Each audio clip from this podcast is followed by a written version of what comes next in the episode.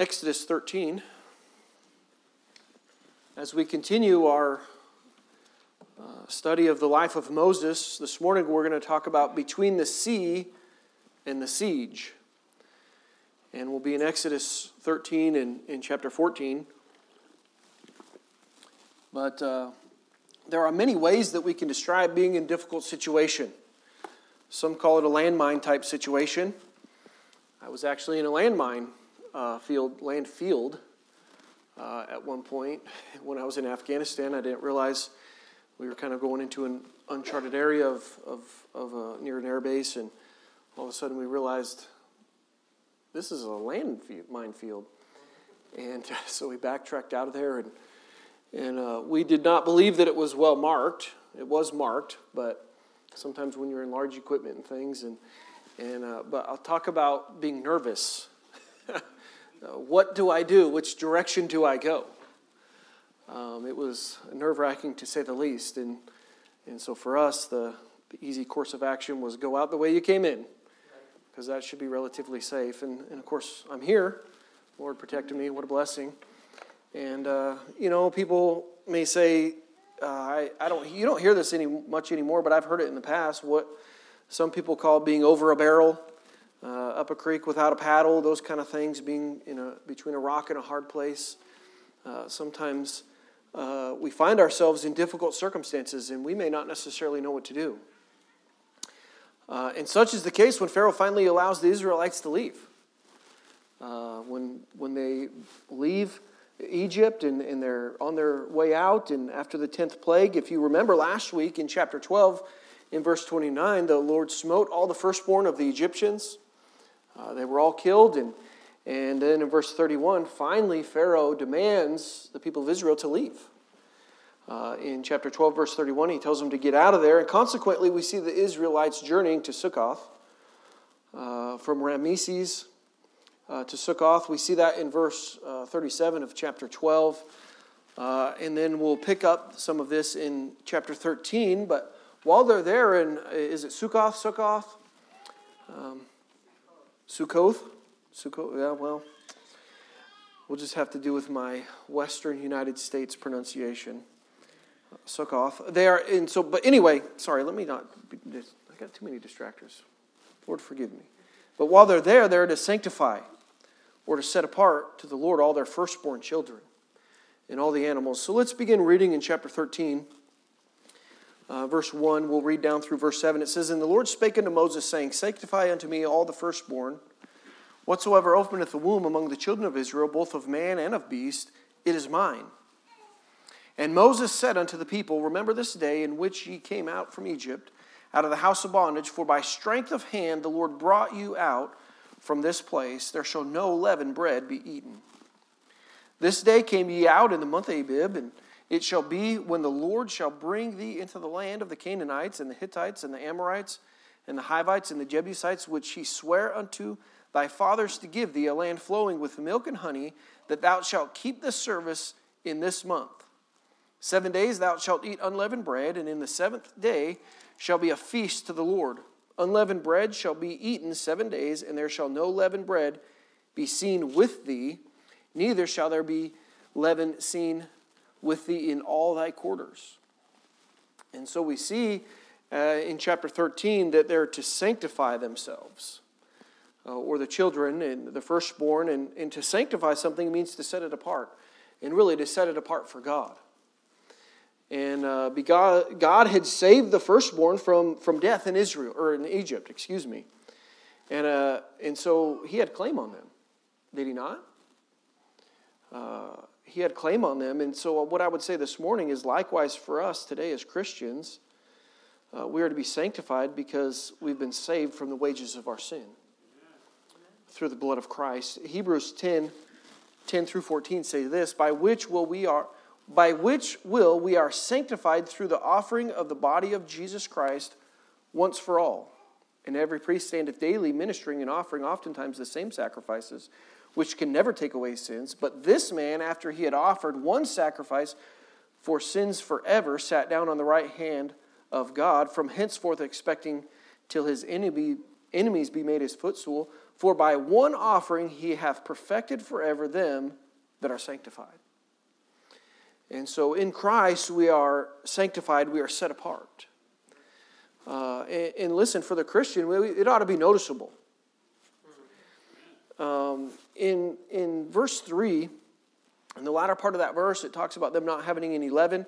In, in uh, verse 6 as well, we can read verse 6 Seven days shalt thou eat unleavened bread, and in the seventh day shall a feast be to the Lord. And uh, they weren't to eat any leaven, they are to observe this, the feast of unleavened bread for seven days. And so, leaven, we understand in the Old Testament, is symbolic of sin. And for us today, we, we can make that application. And so, God's people are set apart and must strive to remove anything sinful in their lives. Uh, we ought to deal with those things. Uh, I'll remind you of 1 Corinthians 6.20, for ye are bought with a price.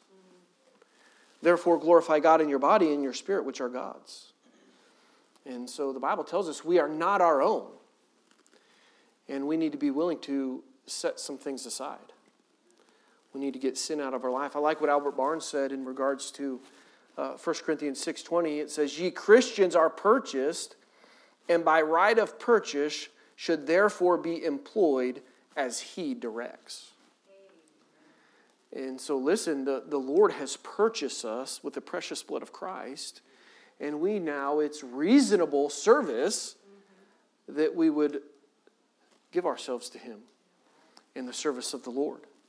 Uh, verse 7 goes on and it, it instructs them this. I, this is interesting. It says that there should be no leavened bread seen in all thy quarters. God says, I don't want it anywhere in the house, uh, anywhere in your dwellings. Uh, you need to get that stuff out of there. And, and how often are we content to have a little something in the closet? Uh, we need to be careful. We ought to deal with these things. And they were to cast out all the leaven out of their house, uh, to deal with all the sin. And of course, we know the payment of sin is dealt with in Christ, but what I'm talking about is those besetting sins that oftentimes we become content with. You know, those things that somehow we think, well, it's okay, God's not displeased with this. But the reality is, anything that we have in our life uh, that is sinful or, or that is leaven, it, it's causing division between us and our God. And we should never be content to have any quarter, any corner of our life that is not fully surrendered to God. I trust you want to be used of God today. And if that's the case, you can't allow these things in your life. Listen, sometimes we harbor these things because nobody else knows. Boy, nobody can see what's in my closet. And because it's not a public thing, we think we're getting okay, we're getting along all right. But the reality is, behold, the eyes of the Lord are in every place, beholding the evil and the good. God knows that it's there. And if you truly want to be set apart and, and, and used of God, you have to deal with those things and not be content to have those things in your life. And uh, you need to cast all the leaven out. And, and history says they, could, they would burn it, they would maybe they buried it or, or break it up and, and throw it into the wind, different ways that they would deal with this, this leavened bread. And, but the, what I'm trying to say is they searched diligently. Uh, I could imagine the picture of somebody searching with a candle to find any leaven in the home. They wanted to get it out. God had told them that they, they are to be set apart and, and, and they need to deal with these things. Uh, they don't want any leaven to remain.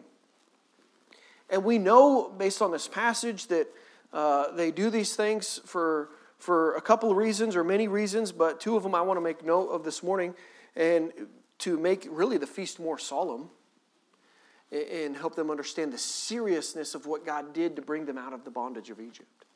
Do we truly understand what God did to bring us out of the bondage of our sin? Well, you couldn't do anything of yourself. It was but by the grace of God that you could be redeemed, uh, that you could be bought back. And so uh, it would make it more solemn. And, and sometimes I think we get a little too casual with God. Sin is serious to God. And, and so they need to get into every corner of the house and, and look for this leaven and deal with it. And, and certainly they, God tells them that their children would take notice.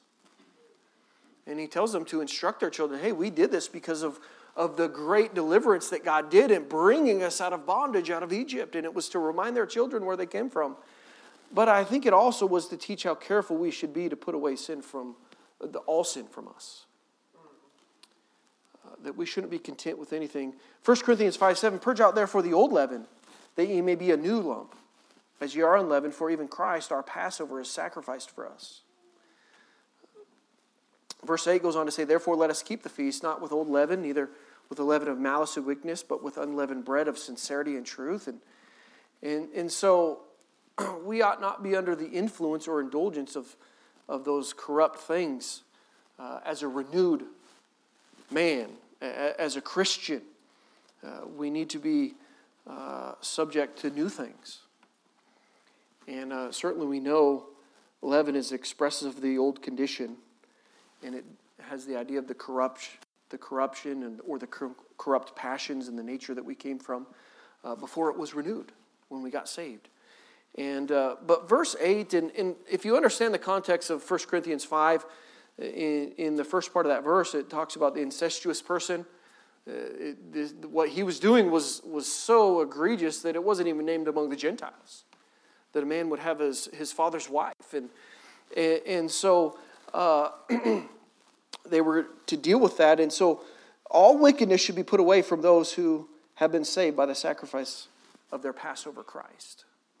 We need to deal with those things. And, and so, with the unleavened bread, that is with the sincerity and truth. And so, we need to be sincere and true and faithful. As the Israelites partook, partook of the unleavened bread, which is emblematic of, of, of purity uh, and sincerity and, and, and truth, uh, so must we uh, make a serious matter of getting sin out of our lives. And so, in this, it's implied that this cannot be done unless that incestuous person is dealt with in the church. And, and so, no Christian can have or give evidence of sincerity who are not willing to put away all sin. If we're to do it in sincere and in truth, we, we need to do it wholly and completely. Uh, and so, what's the challenge in this point this morning is are you harboring sin in your life? Are you content with something that displeases God? Maybe because you're comfortable with it and it's been going on for a while. Listen, it's hindering your relationship with God. Uh, and, and God wants to take you places and do things with you and to use you for His glory. But if you have sin in your life, it's going to be hindered. Why? Because that needs to be dealt with before God can really move forward in anything else. And, and so I, I challenge you this morning search the corners of your quarters for any leaven, any sin in your life. And, and if God's pointing that out, deal with it. Don't be content to allow it to remain. Uh, get rid of it. But it, as, we, as we progress here in, in chapter 13 and verses 17 through 22, the Lord led them uh, to a new camp at Etham. Uh, it's on the edge of the wilderness, and, and the Lord continues to go before them. He goes by day in a pillar of cloud, and, and He leads the way by night with a pillar of fire. And uh, we see that in, in verse 21 and, and really 17 through 22. Um, it says, It came to pass when Pharaoh called, and, or, Yeah, 17, sorry. And it came to pass when Pharaoh had let the people go that God led them not through the way of the land of the Philistines, although that was near. We'll make a point about that. I think that's interesting. God was leading them in a way that probably wasn't convenient or what we would have chose. Anyway, uh, but it says, it says, For God said, Lest peradventure the people repent when they see war and they return to Egypt.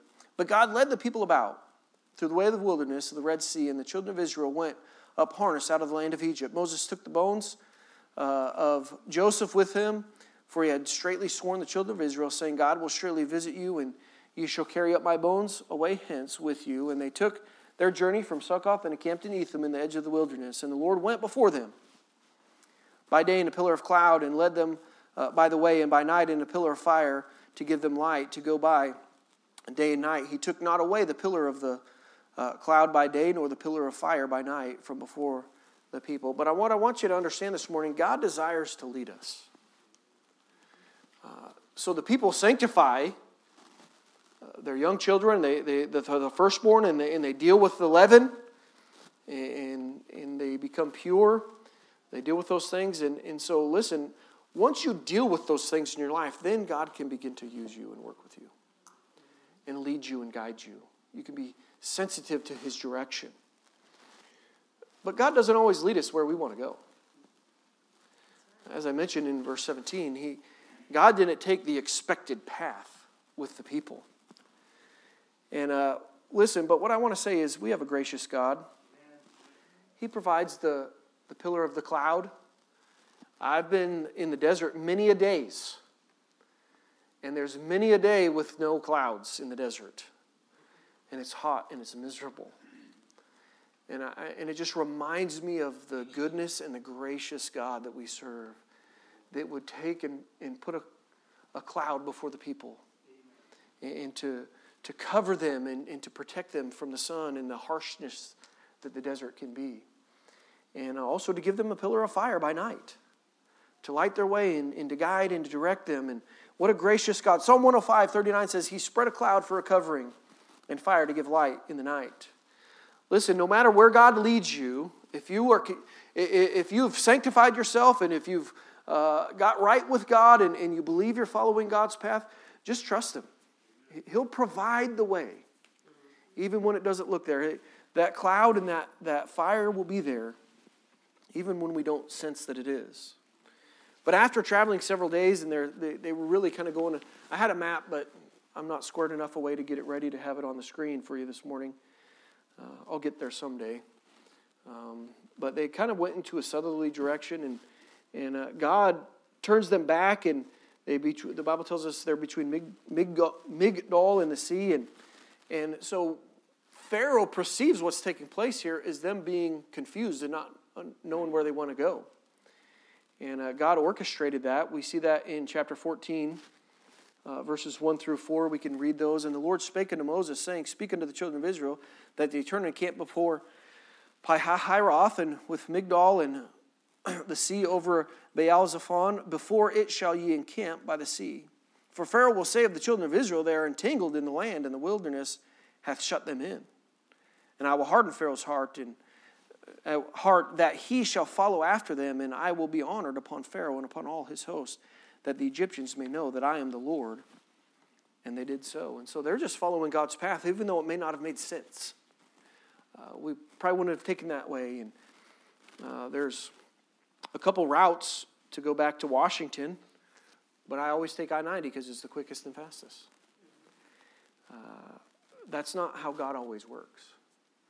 God takes the side road sometimes. And, and certainly, He led the people, they were following His direction. Uh, they were led in a way, and, and they perhaps didn't fully understand that, that Pharaoh would realize, well, man, these people are all confused. There, the wilderness shut them up, and, and of course, we know God hardens his heart, and then they begin to pursue them. Uh, he decides to pursue them in, in verse 4 of chapter 14. And so, as we examine the, this, and it'll be mostly chapter 14, we're not going to make it through it all this morning, I don't think. Um, we'll, we'll continue this next week. But what do you do when, when you get in a circumstance and you're, you're not sure exactly which way to go?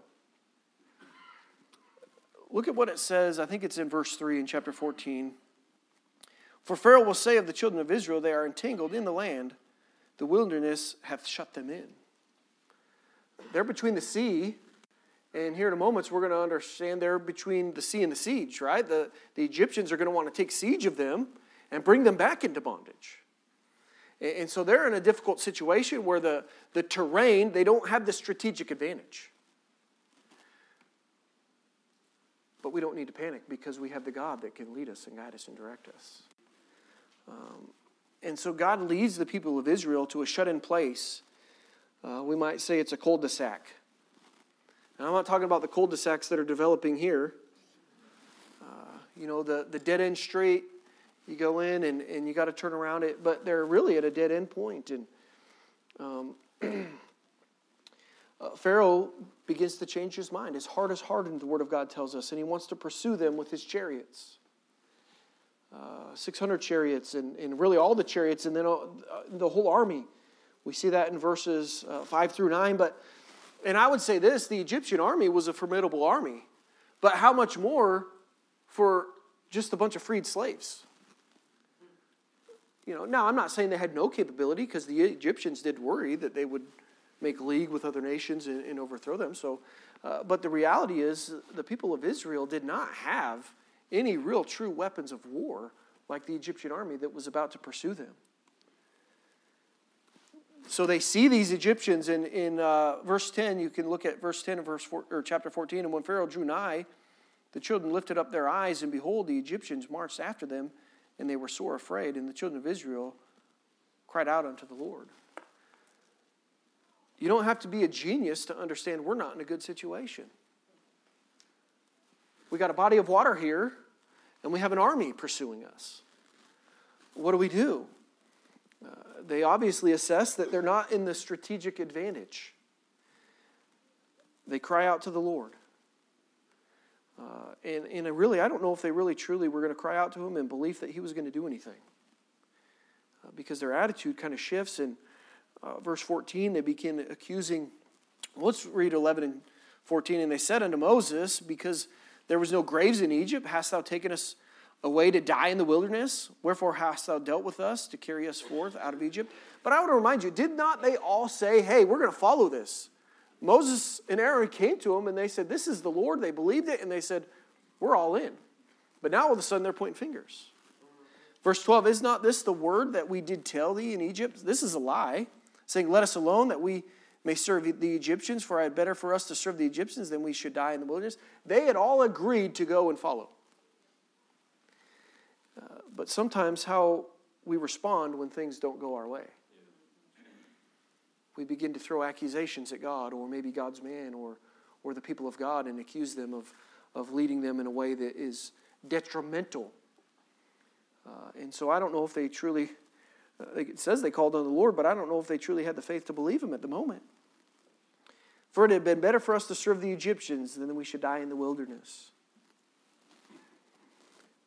They obviously didn't understand give me liberty or give me death. This isn't a patriotic service, sorry. But how quickly they begin to doubt the God that had just brought them out. God had done a great deliverance in their life. They were crying to him, uh, be under bondage in the taskmasters, and God heard them. And he brings them out by his great power and delivers them from bondage.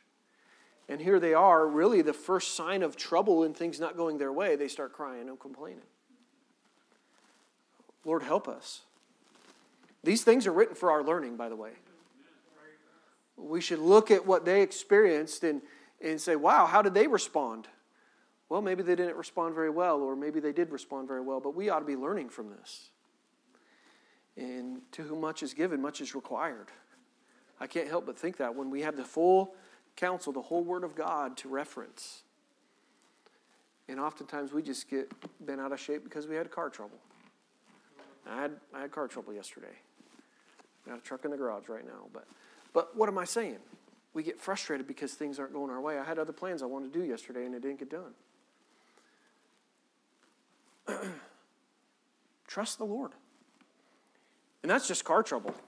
It's not an army knocking on my front door wanting to take my life or put me into bondage. And so we need to learn from those things. You know, the Israelites at this point, maybe they decide this Exodus looks like a big mistake.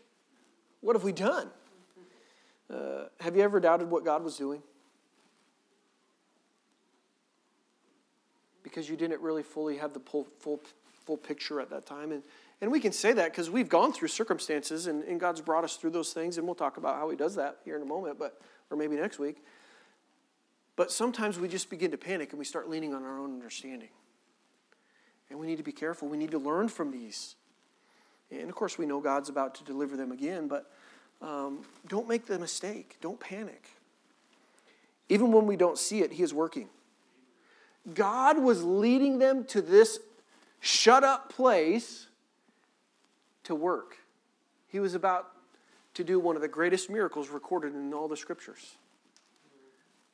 But here they are doubting it. What's God doing here? Why are we in this, this difficult spot? The wilderness is against us, the sea is against us. We're at the Red Sea, and, And, uh, but God is just setting the stage. Look at what Isaiah 43, 16 and 17 says. Thus saith the Lord, which maketh a way in the sea. Did you get that? He maketh a way in the sea. That doesn't make sense to us. We don't have those abilities. We, can't, we don't have that kind of power. But God can make a way in the sea and a path in the mighty waters, which bringeth forth the chariots and horse, the army and the power. They shall lie down together, they shall not rise. They are extinct, they are quenched as tow. Anybody know what tow is? Not like your big toe. All right, good. At least I'm the only person who had to look that up. I didn't fully understand that, but it has the idea of wick in the fire being quenched. And listen, God is able to bring the victory in this circumstance. A flame is entirely put out when plunged beneath the water. So the whole host of the Egyptians were suddenly and completely destroyed in the Red Sea. God was orchestrating something on the behalf of his people here. Uh, right now, today, you may be facing your own Red Sea. You have a Pharaoh breathing down your neck, perhaps. You feel like you're in a difficult situation. Whatever it is, don't panic. Just remember the promise found in Proverbs 4:18, but the path of the just is a shining light that shineth more and more unto the perfect day. You can barely see in the first light of the morning. I always think of this uh, when I'm hunting. The best hunting, I think, is in the morning when the sun's first coming up. And, uh, but as you wait, the light gets brighter and brighter. And uh, don't panic. Just wait on God, and His plan will get brighter and brighter. He'll reveal what He's doing in time. And one day you'll stand in the full light of day of what God's doing in that circumstance, in that situation. You know, someday that will happen, and, and maybe in some cases it won't be till you get to heaven that we would say, Now I see why. Someone once said this never judge the path God leads us on until you get to the end. But in some cases, we might not get to the end until we get to heaven. But we just need to trust Him. Uh, so when you get in that rock in a hard place situation, or you get in those hard circumstances, you're between the sea and the siege, maybe, uh, don't panic. And we're not going to have time to get into it, but next week we'll talk about be patient. Look at what verse 13 in Exodus 14 says. Fear ye not. Look at his look at what the direction is. Stand still. There's no action that you need to take. You don't need to come up with a plan. You don't need to go get a loan. Listen, these are some things that we do at times. We try to figure out how to get ourselves out of a situation that God has led us to. And don't forget, God was setting the stage for a miracle. But if you interrupt that with your plan, and you interrupt that with what you think ought to happen, you may not experience the miracle or the deliverance that God was going to bring in your life. So the direction here is be patient. He says, Fear ye not. Listen, we have a God that we can trust. We have a God that's able to bring the Egyptians out of bondage. We have a God that's able to bring us out of the bondage of sin.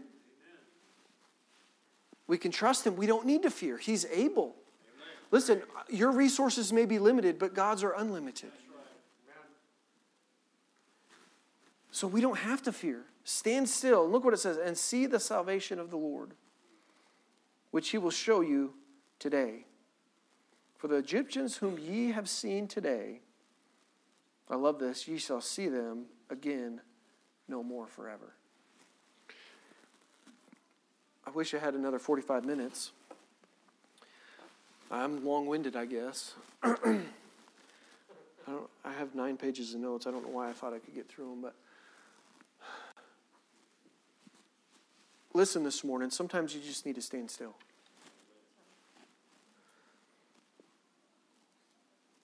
All the Israelites had to do was stand still and see God work. But how do you do that in a crisis? Because I'm afraid it's easier said than done. Uh, but we must remember God's faithfulness and his presence in the past. Stand here remembering what I just delivered you from and, and, and believe and have the faith that I can deliver you from this as well. We trust God for our salvation. Why can't we trust Him for the rest of our life? Don't forget His faithfulness. Maybe you need to go back and, and write down some of those things that God did for you in your life. Uh, I, I have a love hate relationship with social media. And I didn't have it until I think we were in Japan, right before we came here, actually. But Cindy's had it for much longer. And one thing I do like about Facebook is the memories. And Cindy will often show me pictures, and she showed me a picture of Caleb when we called him baby Caleb. And his backpack was as tall as he is. and I just think what God's done in our life over the years. When we got married, I had no idea I was going to have three boys. I certainly didn't know how much work it was going to be to raise children. But, but what am I saying is sometimes you just got to stop and look at the blessings and, and remember what God's done in the past. And He can help you through the crisis of today. Go back and look at those memories. Relive those things that God's done in the past. We need to remember God is with us even when we can't see Him. This, in their eyes, was an unwinnable circumstance and situation. But He is there. He hasn't left us. I will never leave thee nor forsake thee. We just have to have the faith and trust that He is able to lead the way. And so we'll pick this up next week. Well, I got a minute or two. Look with me at Psalm 77. Uh, we'll look at verse 19 and see what the psalmist says about this. Psalm 77 19, the way is in the sea, and the path is in great waters, and thy footsteps are not known. Sometimes we just have no clue of what God's doing. And we know Isaiah 55 tells us his ways are not our ways. And, and you know what? Thank God they're not. And I think I got time to close with this. I know many of you have probably heard of the poem, uh, The Footprints in the Sand, or Footprints. And it's that image of, and there's often a picture there of two sets of footprints walking down the side of the beach. You can make footprints in the wild, in the wilderness, in the mountains. I don't know why I had to be next to a beach, but I'm a mountain guy. But nonetheless, there's footprints, and and as those different stages of life come, and all of a sudden there's only one set of footprints, and, and the writer of the poem says, Hey, what, Lord, where'd you go? I needed you during those times. And of course, you know that's when the poem says, During the times of trial and suffering, when you only see one set of footprints, that's when I carried you. Exodus 19:4 Ye have seen what I did unto the Egyptians and how I bear you on eagle's wings. Look what it says, and brought you unto myself. God is just working through the circumstances of your life to bring you closer to Himself. So, in every past circumstance, every past crisis, though sometimes we didn't see the Lord, He was there all the time. He had never forsaken us. And so we need to remember that what a wonderful promise in Exodus 14 14. The Lord shall fight for you, and ye shall hold your peace. Again, you don't need to do anything. I got this. There were a few people in my military career that if they told me I got it, Sergeant DeGarmo, I knew things were going to be taken care of. And it was a blessing. Because sometimes not everybody that is recruited into the military is the top notch person. If there was other people, oh, I'll take care of it. And trust but verify. I better follow this up. But listen, when, when God says He's got us, we're good. There's no reason for doubt. So, in your time of crisis, when you're between the sea and the siege, just stay calm and be patient and allow God to work on your behalf. Heavenly Father, we thank you for this day. We thank you, Lord, for your word. And Lord, I do thank you for the great examples in Scripture that we can look to and that we can be instructed and learn from. I pray, Lord, that we would take heed to these things. And Lord, I know that it's harder when we are facing the crisis ourselves. But Lord, help us to know that you are faithful and that you are good. And Father, that you are leading us unto yourself. Bless now as we go into the service to follow. We pray that you'd work in hearts and that you'd be glorified in all that's said and done. In Jesus' name, amen.